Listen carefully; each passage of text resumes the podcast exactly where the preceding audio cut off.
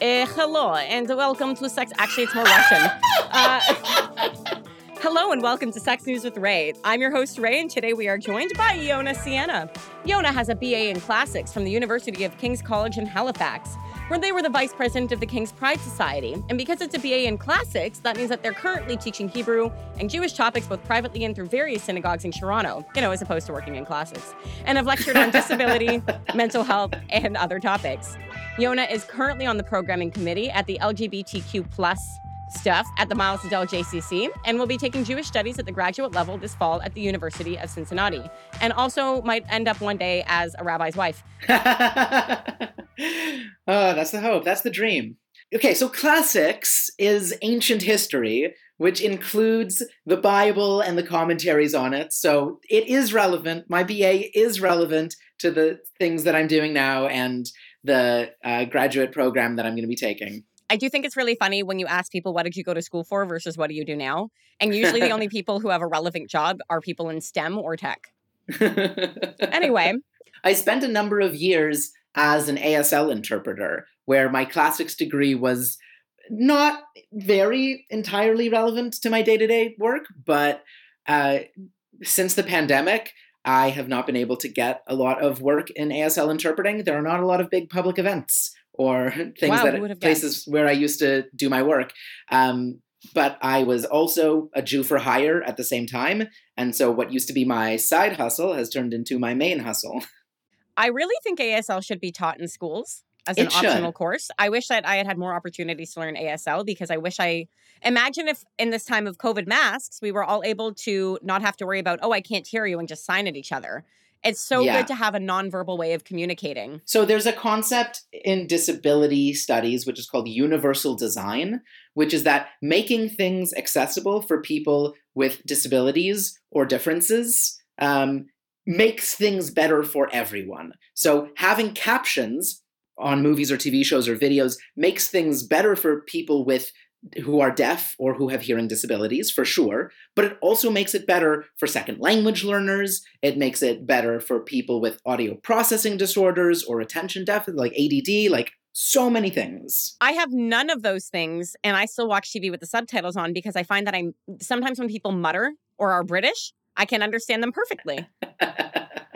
Or are Yeah. Irish and they they're starting to, you know, drink and saying their R's like or. Yes, everyone should learn um, uh, their local sign language. There's not one sign language; it's not universal, and you should learn the sign language of the country that you're in, and you should be more accessible in general. And on that note, today in Sex News, Passover facts you didn't learn in Hebrew school. Oh, I love this. This is from Hey Alma from April 14th, 2020. Ray, can you tell us what Hey Alma is? Hey Alma is one of it's it's just a Jewish online magazine.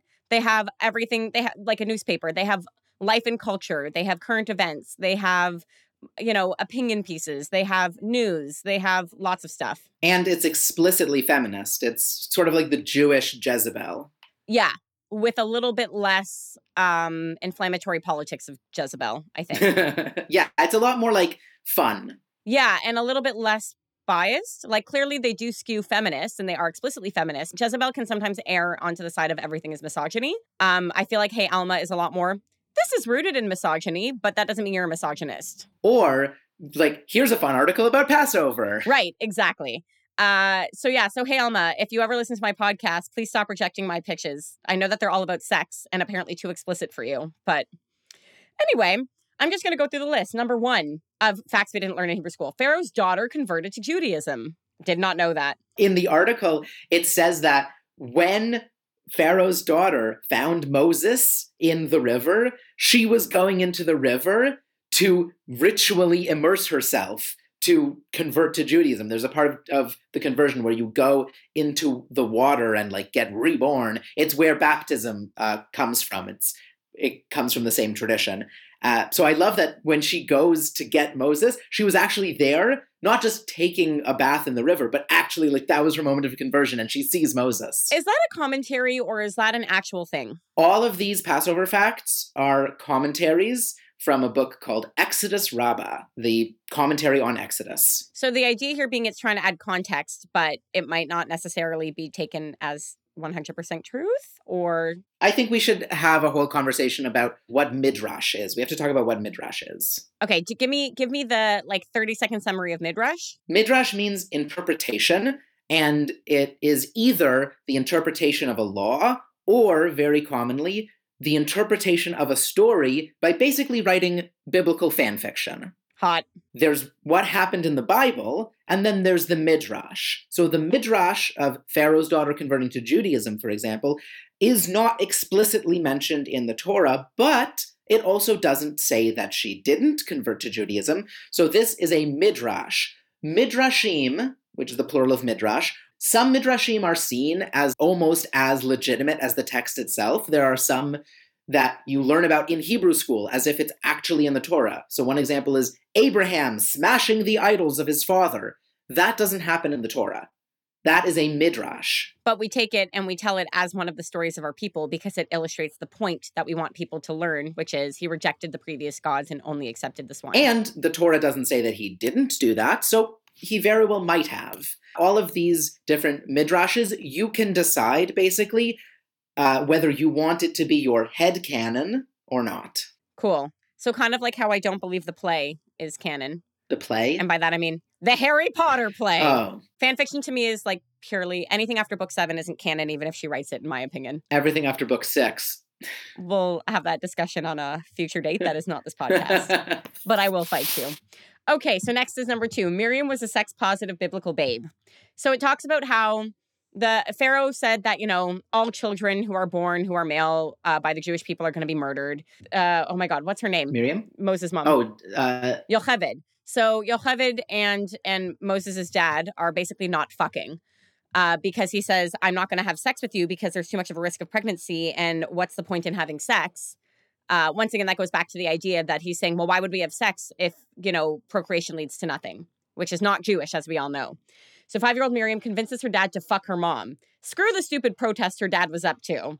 Also, Miriam went to God being like, uh, why isn't Moses screwing Zipporah? And that's apparently why she got leprosy, which is not the version I was taught when they're wandering in the desert. It's, oh, Miriam was talking shit about Moses, and that's why we don't talk shit about people. And this one is saying that actually she went to God being like, uh, why isn't he fucking his wife? I also heard that Miriam is apparently like she was saying like, oh, he should have married a Jewish woman. There's like so many conflicting stories Yeah. about why Miriam got leprosy. So the text in the Torah just says, uh, Tzipporah said she spoke against Moses because he had married a woman from Cush. And Cush, we think, is either somewhere in South Arabia or the Horn of Africa. So he married a black girl, and people are not sure if it means Tzipporah, who is Midianite, which is also in the sort of South Arabia area, or if she's talking about him divorcing Tzipporah and marrying a new woman that she had a problem with. So really, we have no idea what's going on here, but it seems like Miriam shouldn't have gotten leprosy unless she was being a racist. Um, yeah, right. We don't know, and like with many women's voices in the Torah, the Torah doesn't expand on it. They give a lot more ink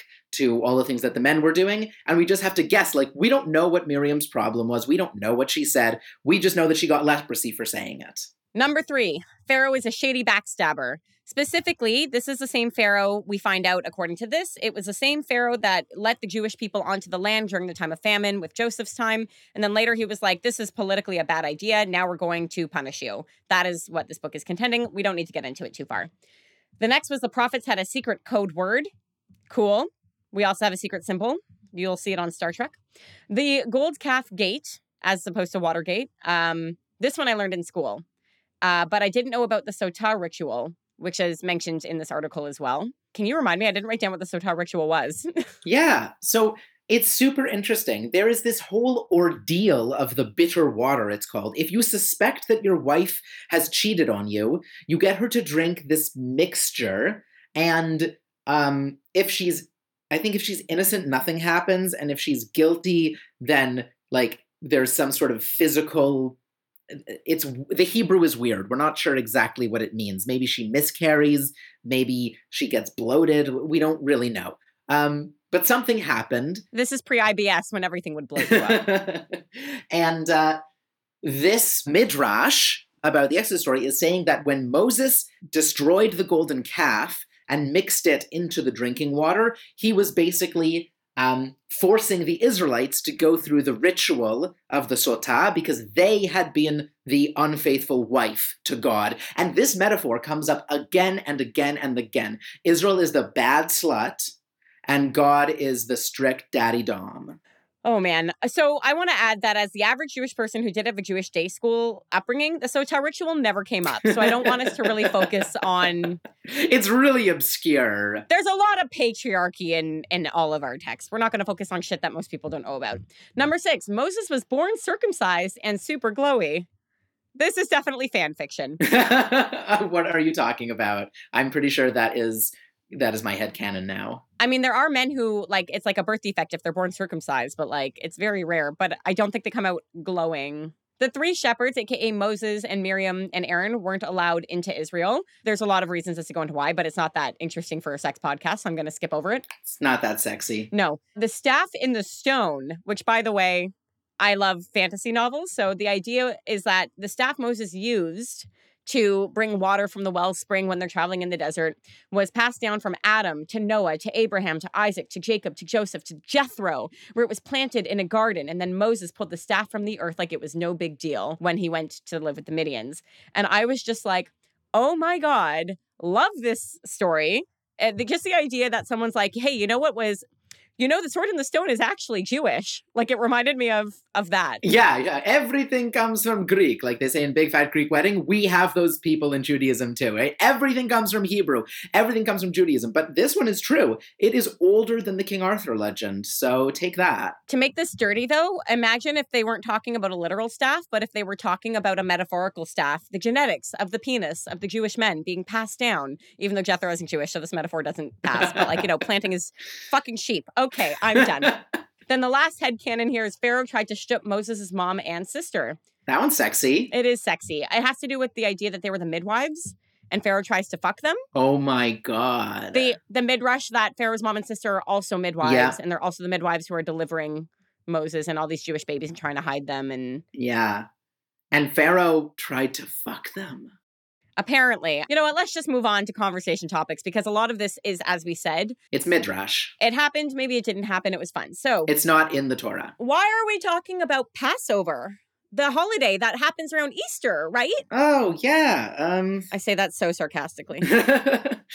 People always say, "Oh, you know, Jewish. I know Hanukkah, and Hanukkah is not Judaism's high holiday. It's not the big one. The big holidays in Judaism are the Jewish New Year and Yom Kippur, the Day of Atonement, that happen in the fall.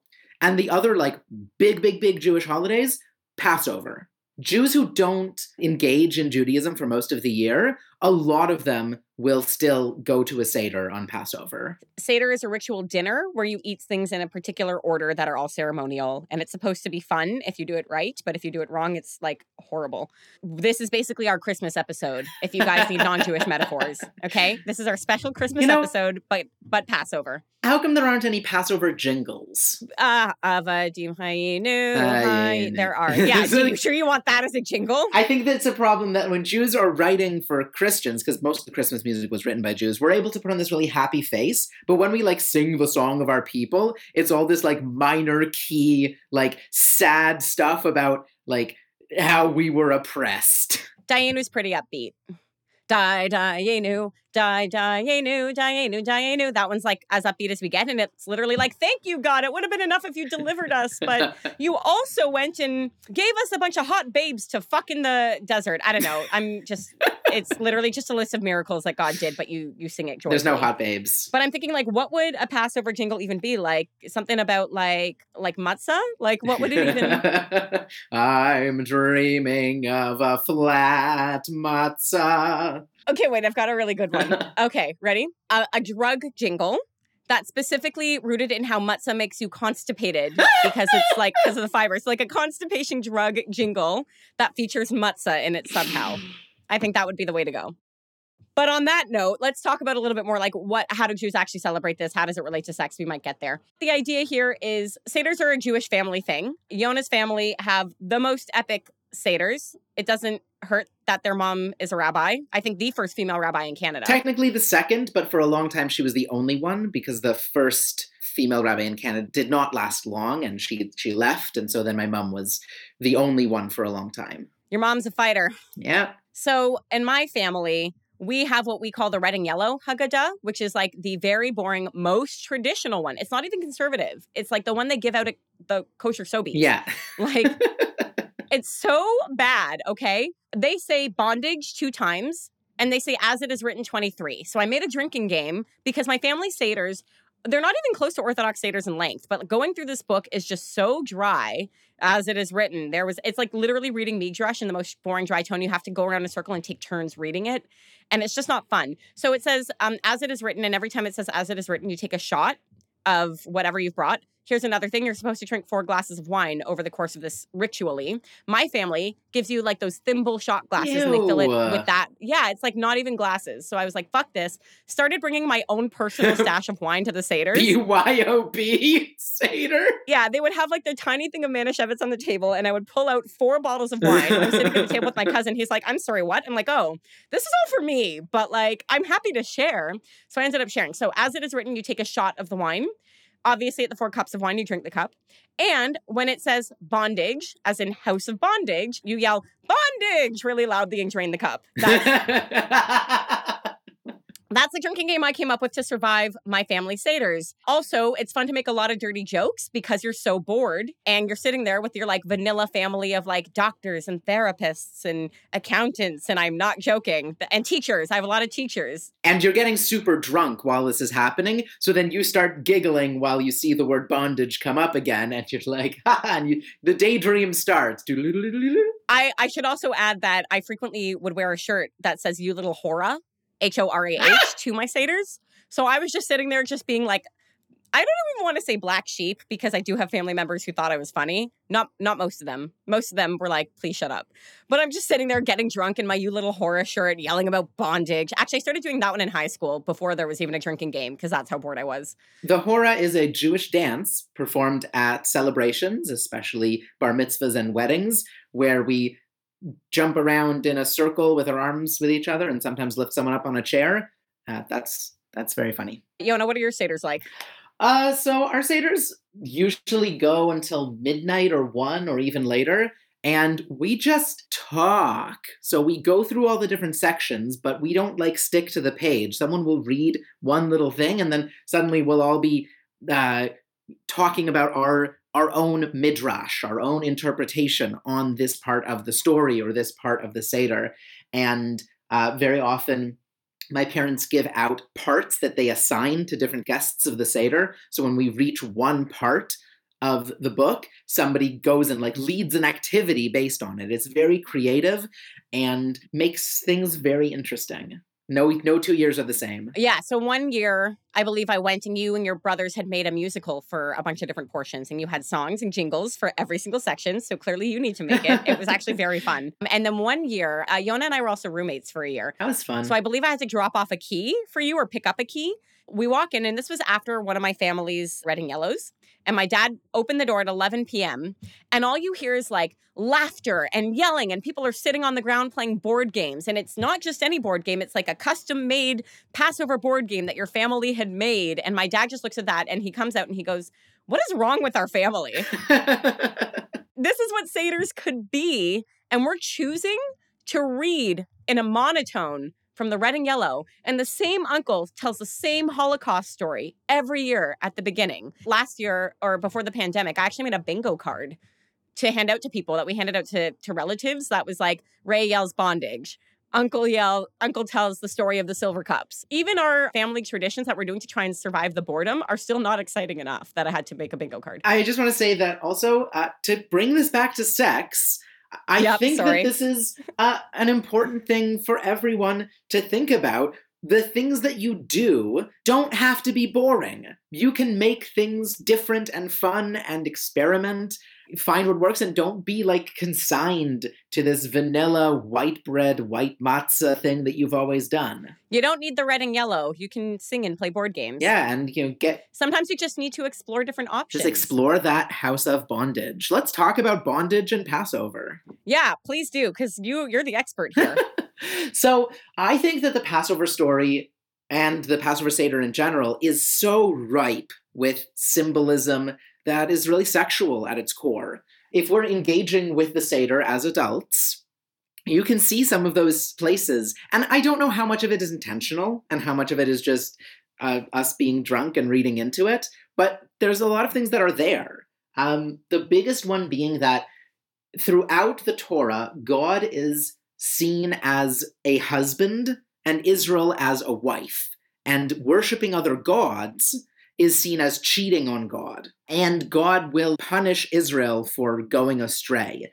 And, you know, this can be seen as really negative, And for a lot of people, it turns people off of the Bible because they're like, oh, wow, the God in the Bible is so harsh and terrible. But I choose to reread it, sort of tongue in cheek, uh, as being about a consensual BDSM relationship because I think that's fun. And do you think BDSM is fun? I think it's very fun. Okay, continue. so God makes a like contract with the people of Israel at Mount Sinai. It's very, very consensual, very laid out, and the people agree to it. And then the language of the Torah, whenever it brings up this metaphor of God as the lover and Israel as the strayer, to me, it reads very much as God as this like daddy dom. We usually we use the language of father and master and king, and Israel is like, oh, if you translate um, "forgive me, Father, for I have sinned," you could also translate that as Sorry, daddy, punish me. I've been naughty. And people keep sliding back towards idolatry and worshiping other gods.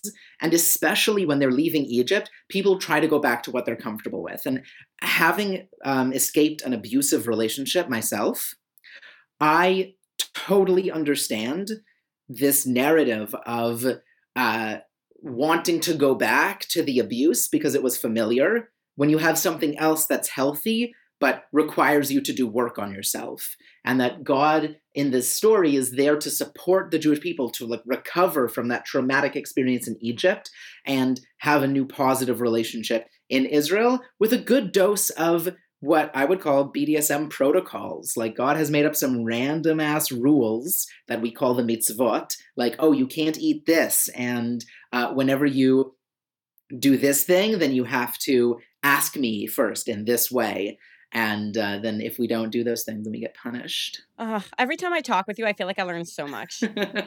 it's so much fun. I have nothing to add to the BDSM conversation with that because clearly you've read much better into it than I have. And I love that reading.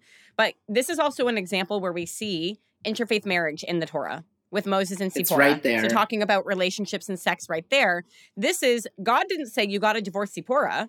So God brings Moses to the Midianites where he meets Zipporah and they fall in love, and she comes back with him to help liberate the Jewish people. I think it also goes to show you that sometimes you need to leave the community you were raised with to get an outside perspective and really appreciate what is in the community that's of value and worth keeping. The Passover story has these hints as well that it was not just the children of Israel that were released from slavery in Egypt, that when they left, it was what's called a mixed multitude and that the project of Israel was this really radical, like, slave revolt of all of these different oppressed peoples, including the tribes of Israel, but also including people like the Midianites and other diverse peoples who had been oppressed by Egypt, banding together to start a better life. It's not seen as an exclusive thing. The Midianites uh, including Moses' father in law, Jethro, and Moses' wife, Zipporah, are a very important part of this larger Jewish community plus. It's Jews for sure, but it's also allies. And that we can be together. We don't have to separate ourselves from the rest of the world in order to be secure. In fact, we do better when we are in relationship with other peoples as a nation and also as individuals. And honestly, it's good for our gene pool too. So what I'm hearing is that the Jewish people should be polyamorous. I, That's what I'm taking. I don't think the Bible would approve of of that. Well, that's actually not true. Men oh, had multiple true. wives. That's true. Right? Like there was multiple wives throughout all of it, and that had to do with, you know, women couldn't have multiple husbands because then patrilineal You don't know line who the of father is, inheritance. yeah.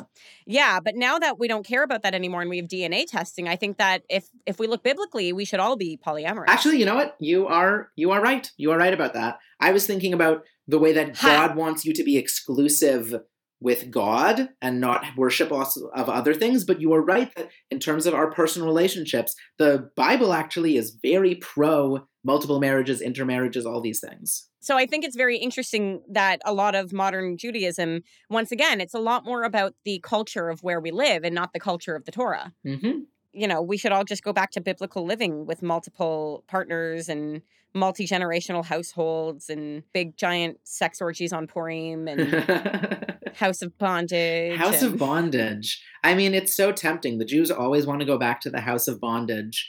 And so finally, God learns how to give them that piece of the relationship that, that they need. Yeah, Jews are so kinky that God's like, You want kink?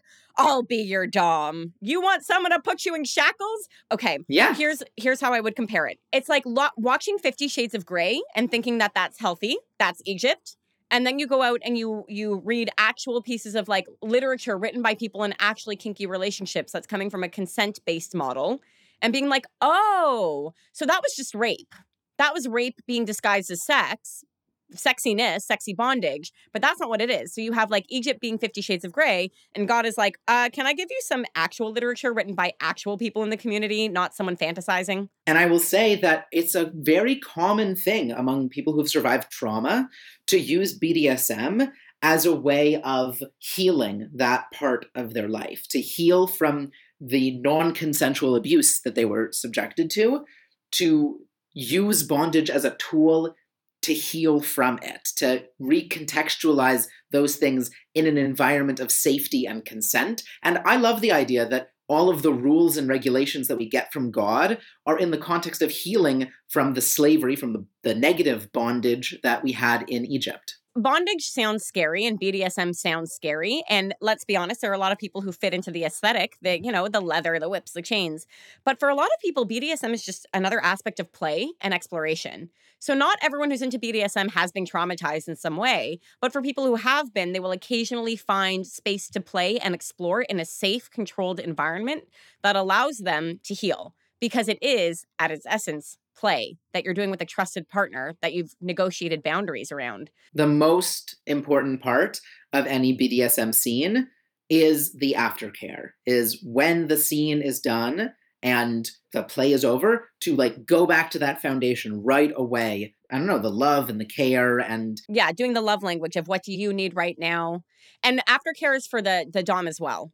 Like aftercare is for everybody. It's not just something the dom does for the sub. You know, the the sub might need, you know, urgent aftercare, but the dom also benefits from those snuggles and that love and that reassurance that like yes, I did not actually hurt you and this was something we did together. Yeah, and it's it's important that after the scene that you reestablish, you know, that that was pretend, that was a scene, that was hot, but you know, anything that was said or done is like not real. It's play. Um and then when you're outside of the scene, you're just like hanging out, having lunch, that that's when you discuss what you might want to happen in a scene, to happen in play. It's not something that you spring on someone because they can't give informed, complete consent if it's something that's being sprung on you when you're already in subspace. You definitely don't renegotiate consent in the middle of a scene. You do not. That's definitely not a healthy thing to do because someone isn't in the right space to consent at that point and they might be swept up in it and then not feel good about it later. My friend Craig, who's a very knowledgeable uh, DM, he for anyone who has seen any of my Shibari videos or wax play videos, like he's the the dom in those videos, and he's just a really great guy. He talks also a lot about something called pre-care, yes. the idea being that you also need to do things in advance. So when we're doing wax play, he gave me a list of things I need to do, which are moisturize every part of my body, moisturize, be really well hydrated. One other thing that we now do is I will immerse my feet in a hot bath so that they're not so cold that it's that much more shocking before I do wax. Like there's so many things that we do. Now he doesn't need to give me the list of pre-care because I know, but he'll check in and be like, "Did you do the things?" And I'm like, "Yeah, I did the things. We're good to go. Eat a snack first. He'll also mention to other people who are aspiring DOMs is that part of pre-care is negotiating whether or not you do aftercare and what aftercare looks like to you because some doms don't like to do aftercare and that's something that your your sub would need to know if that's what they're expecting from you. And even to go like what does aftercare even look like? That's a conversation you need to have when negotiating the boundaries and consent. So, what would be the uh, the Exodus version of pre-care? So, the Exodus version of pre-care is that God makes um, like a covenant with Abraham even before we get to the Exodus. I think God tells Abraham, "Here's what you're going to go through, and here's how it's going to help you." and your family's going to be slaves in Egypt, and blah blah blah. This is going to happen. That's going to all happen. of the pro. Yeah, the uh, the dreams. Uh, or another example might be if we're not considering Egypt as part of God's scene with Israel. Uh, that God found Israel sort of after Egypt and they're recovering from that relationship. God encounters Israel and Moses at the burning bush and goes through, you know, I'm going to get you out of here and you're going to be my people. And then at Mount Sinai, God says, here is what it means to be in relationship with me. And the people say, all the things that you have told us, we will do. I love this metaphor. See, reinterpreting the Torah for modern day modern day use right here. Right here. So, you know, you've got Orthodox, conservative, reform, and BDSM. Yeah, right there. Okay, so there's there's other uh, examples of dirty things in Passover that aren't just bondage, and I'm going to quickly. Yona and I tried to brainstorm a few of these, and they kind of go off the deep end, but we're doing our best because this is this is how we have all of our conversations. I think about Judaism when they come up. So there is some hidden sexuality in the Seder plate. A Seder plate is a plate with symbolic foods on it. There's six of them. I'm not going to really get into it, but the idea being that each food symbolizes something else from the story that we're trying to remember. And then over the course of the meal, we try and eat the items from the plate. Some people don't. We're just too lazy. We just have it there ceremoniously. So the egg is there for fertility and spring and renewal.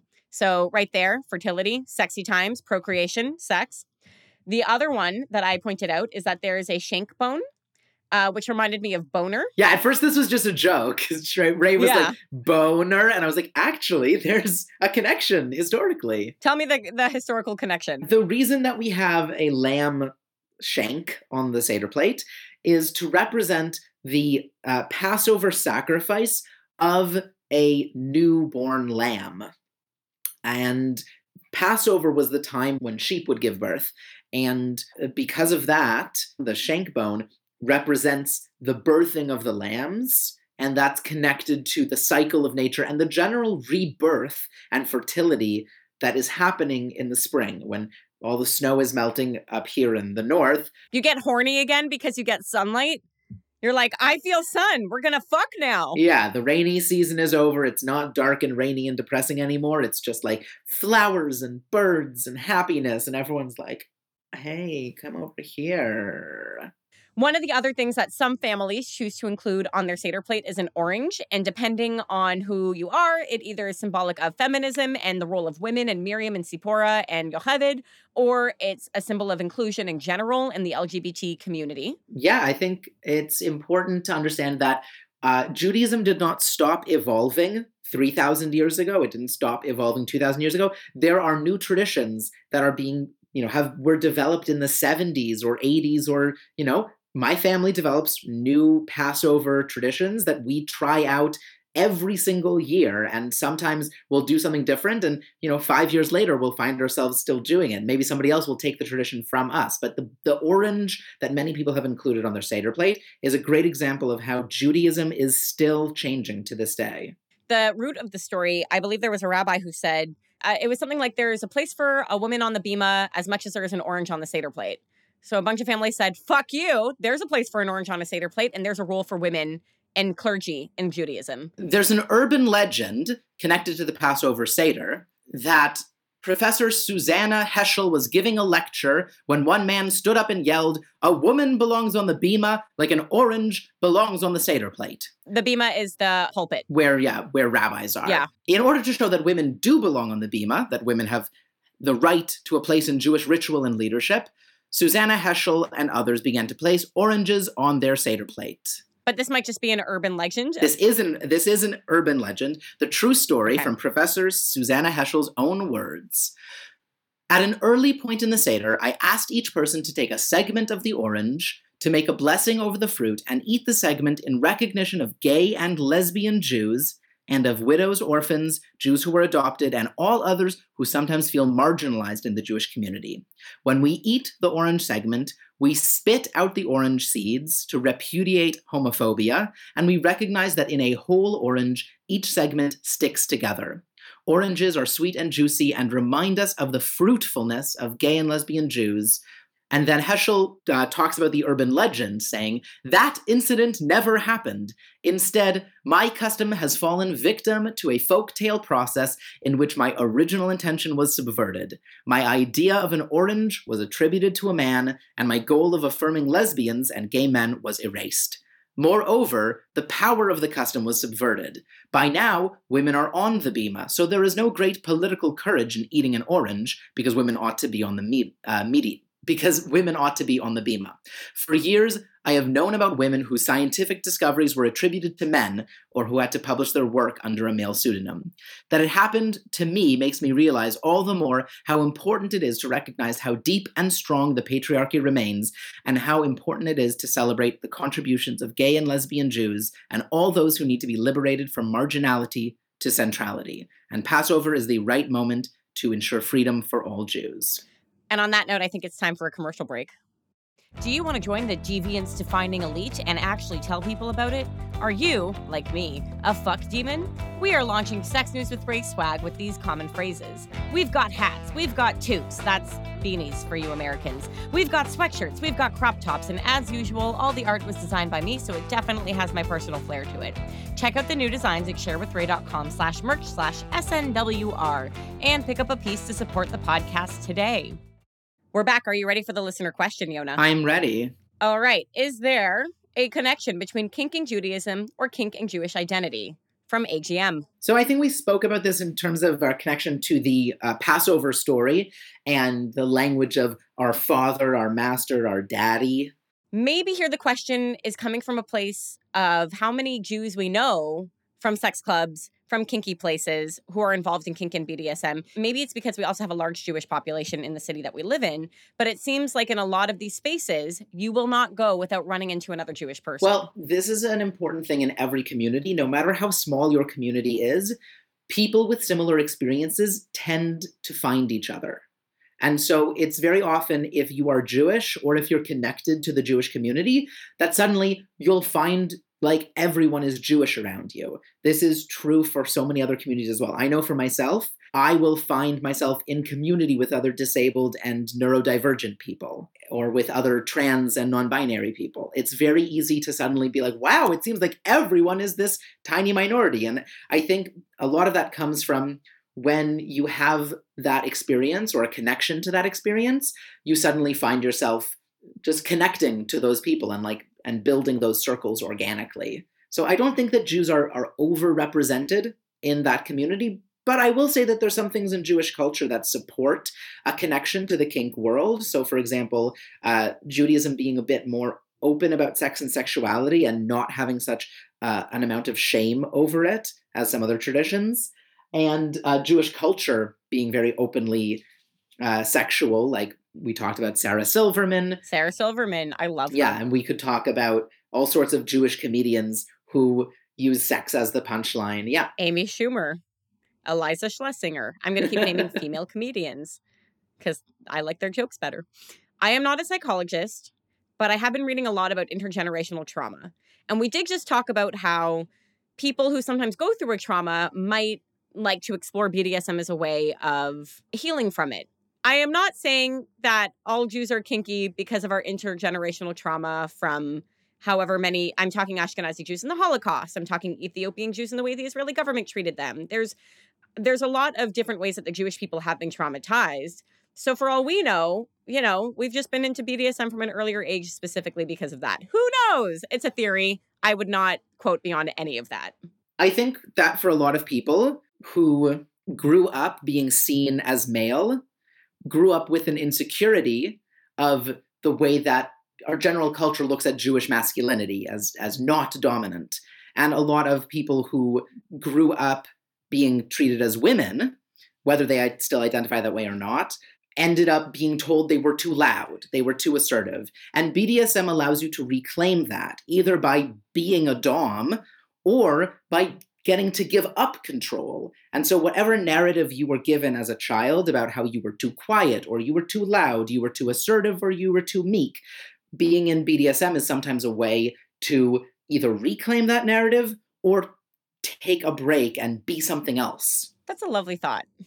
I think we explored a lot of different ways that kink and Judaism are linked. I'm thinking we, we got the trauma perspective, we talked about the biblical perspective, we just talked about the social perspective. I think we covered a lot of different potential facets of that question. I'm not sure if there's one clear answer we can give because unfortunately there isn't a lot of research being done into kink. And as Yona said earlier, there isn't a lot of explicit text about certain concepts and topics. So I hope that answered your question. And if not, feel free to message me again. Thank you for listening. Yona, where can people contact or follow you? Uh, you can find me on Twitter at Yona Sienna. You can follow the podcast at Sex News with Ray on Facebook and Instagram and submit a listener question through sharewithray.com slash podcast or email sexnewswithray at gmail.com. Follow me at Wife Bay Ray on Instagram, Twitter, and TikTok. Instagram and Twitter are pretty much the same content. TikTok is different. That's where I live. Razor Latex on Instagram and OnlyFans. This podcast is engineered and produced by Dave Meisner and is hosted at sexnewswithray.podbean.com. Theme music by Blank and Brilliant. Special thank you to Blue Microphones. Photography for our logo is by Dolly Shots Photography.